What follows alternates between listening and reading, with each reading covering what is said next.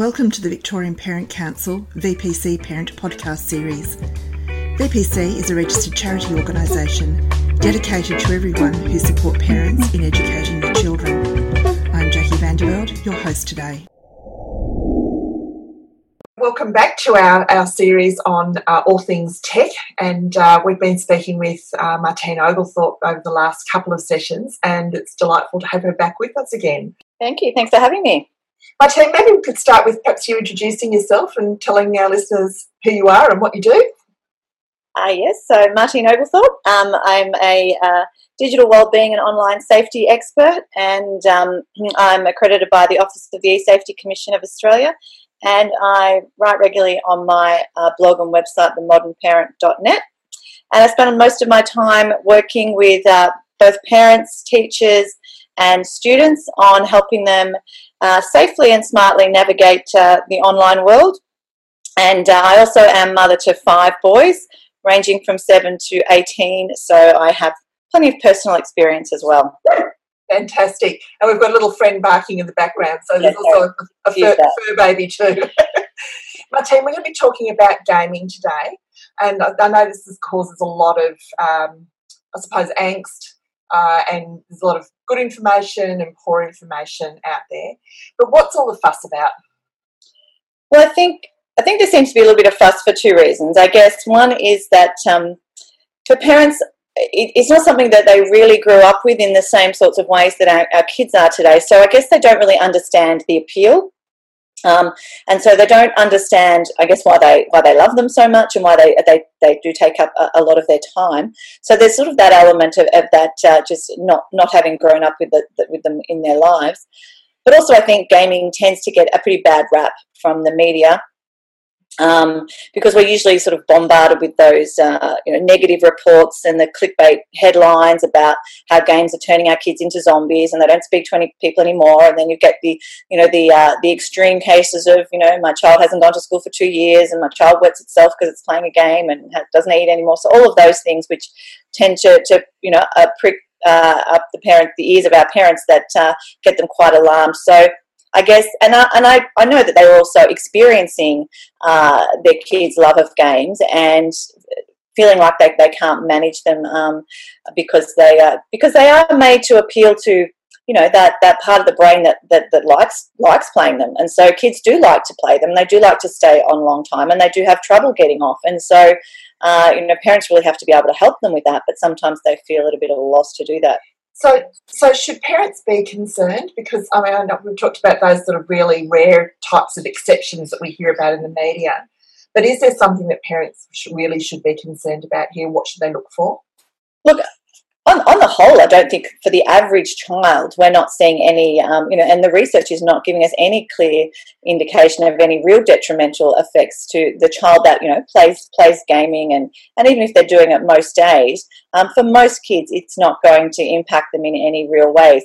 What we do need to look at is when those behaviours become extreme, and or when we see those warning signs that um, you know the child is struggling to manage their time on the games.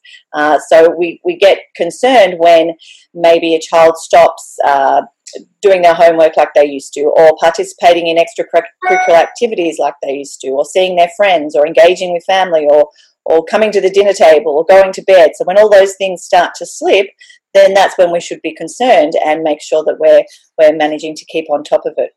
So, do you think gaming can be a good thing then? Look, definitely, it can be a good thing it, as long as it's managed and, and and played in a way that's appropriate for that child and that child's age and stage of development.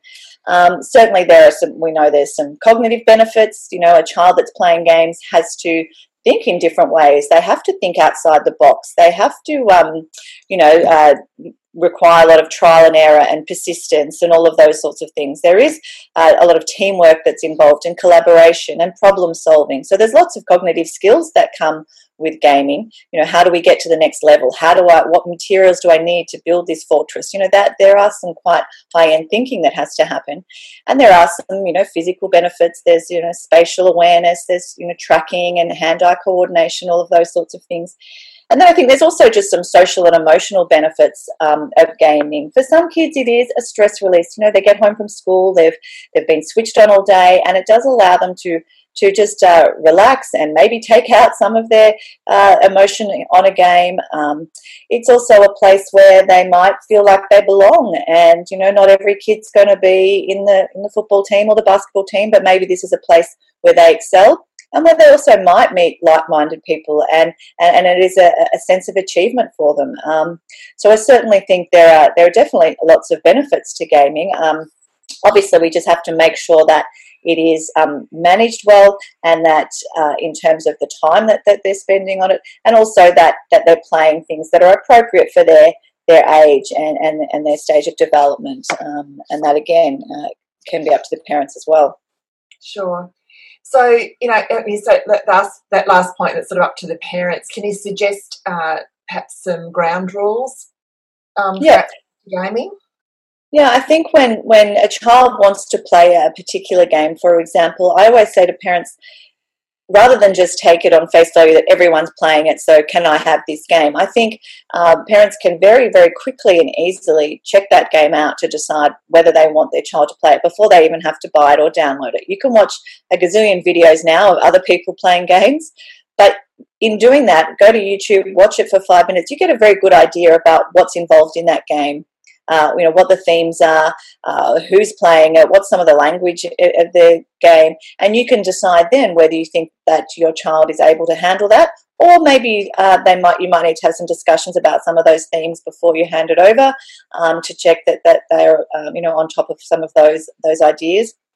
Um, I think it's always good to discuss um, some time limits with your child, particularly if you think they're a child that is going to struggle with with getting off when you ask them to.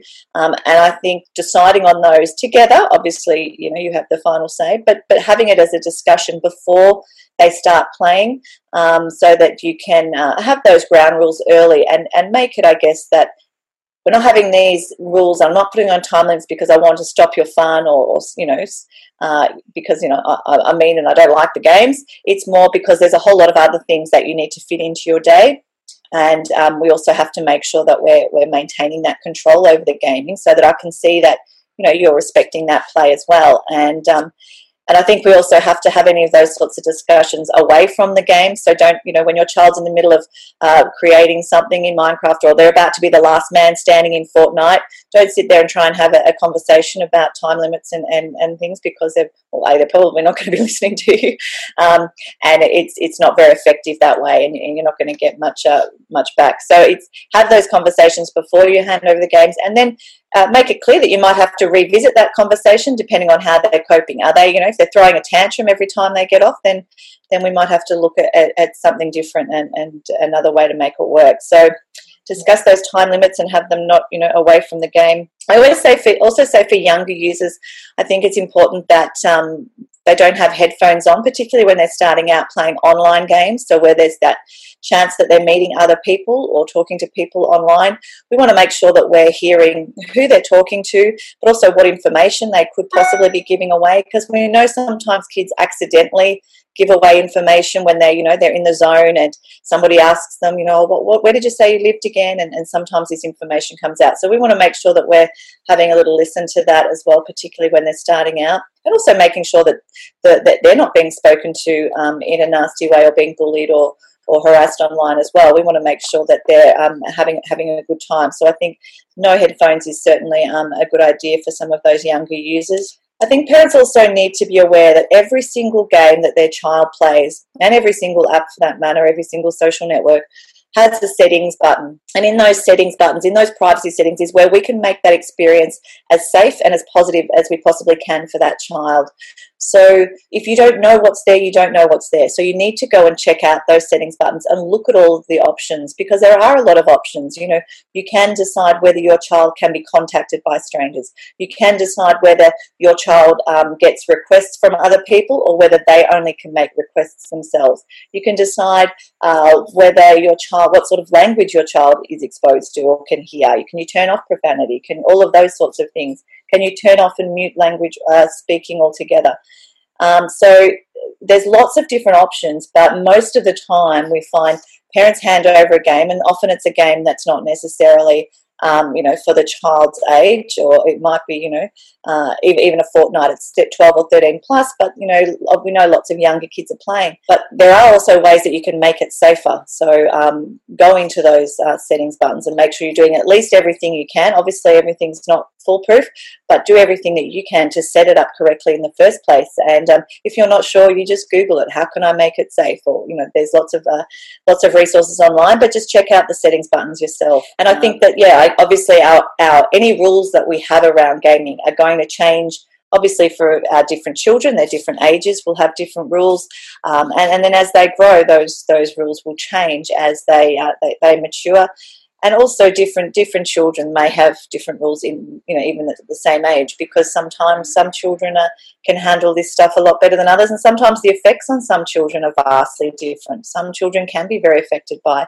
the content that they see or or just the uh, the time that they're playing and the and the uh, the distraction element of it. So we certainly have to look at our individual child and how they're coping too and then make our, our rules according. So all of those are fantastic tips if you're getting started. But what if it's kind of bolted from the the horses bolted a bit and, and parents oh gosh, I need to take back some control. How how would they do that? Yeah, so often that you know that is the case when we get to that time where we haven't had any really good rules in place from a young age, which is why I first heard the younger you get in with this, the easier time you're going to have when you're older. Because yes, absolutely, it's a lot easier to change the behaviours of a 8, 9, 10, 11 year old than it is 14, 15, 16 year old who's no longer coming to the dinner table, not wanting to go to bed, getting up in the middle of the night, all of those things.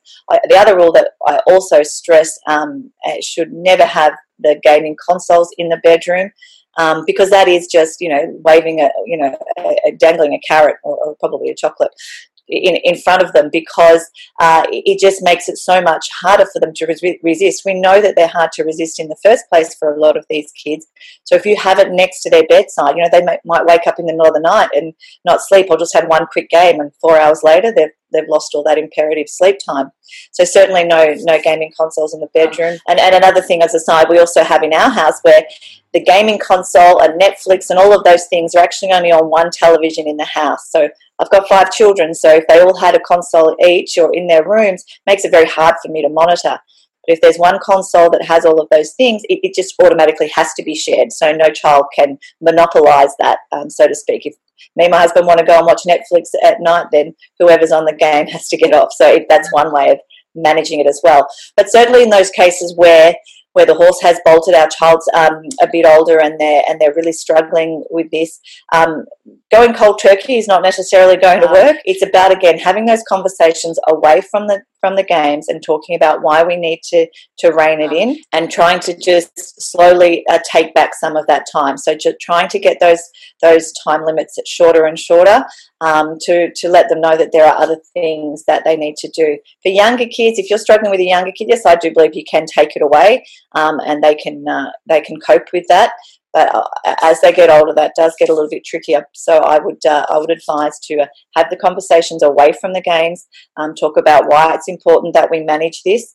Um, again, it's not because I want to stop you playing, it's because it's now getting to the stage where you're not coping uh, um, and it's affecting um, other areas of your life. So um, that, that needs to be reined in.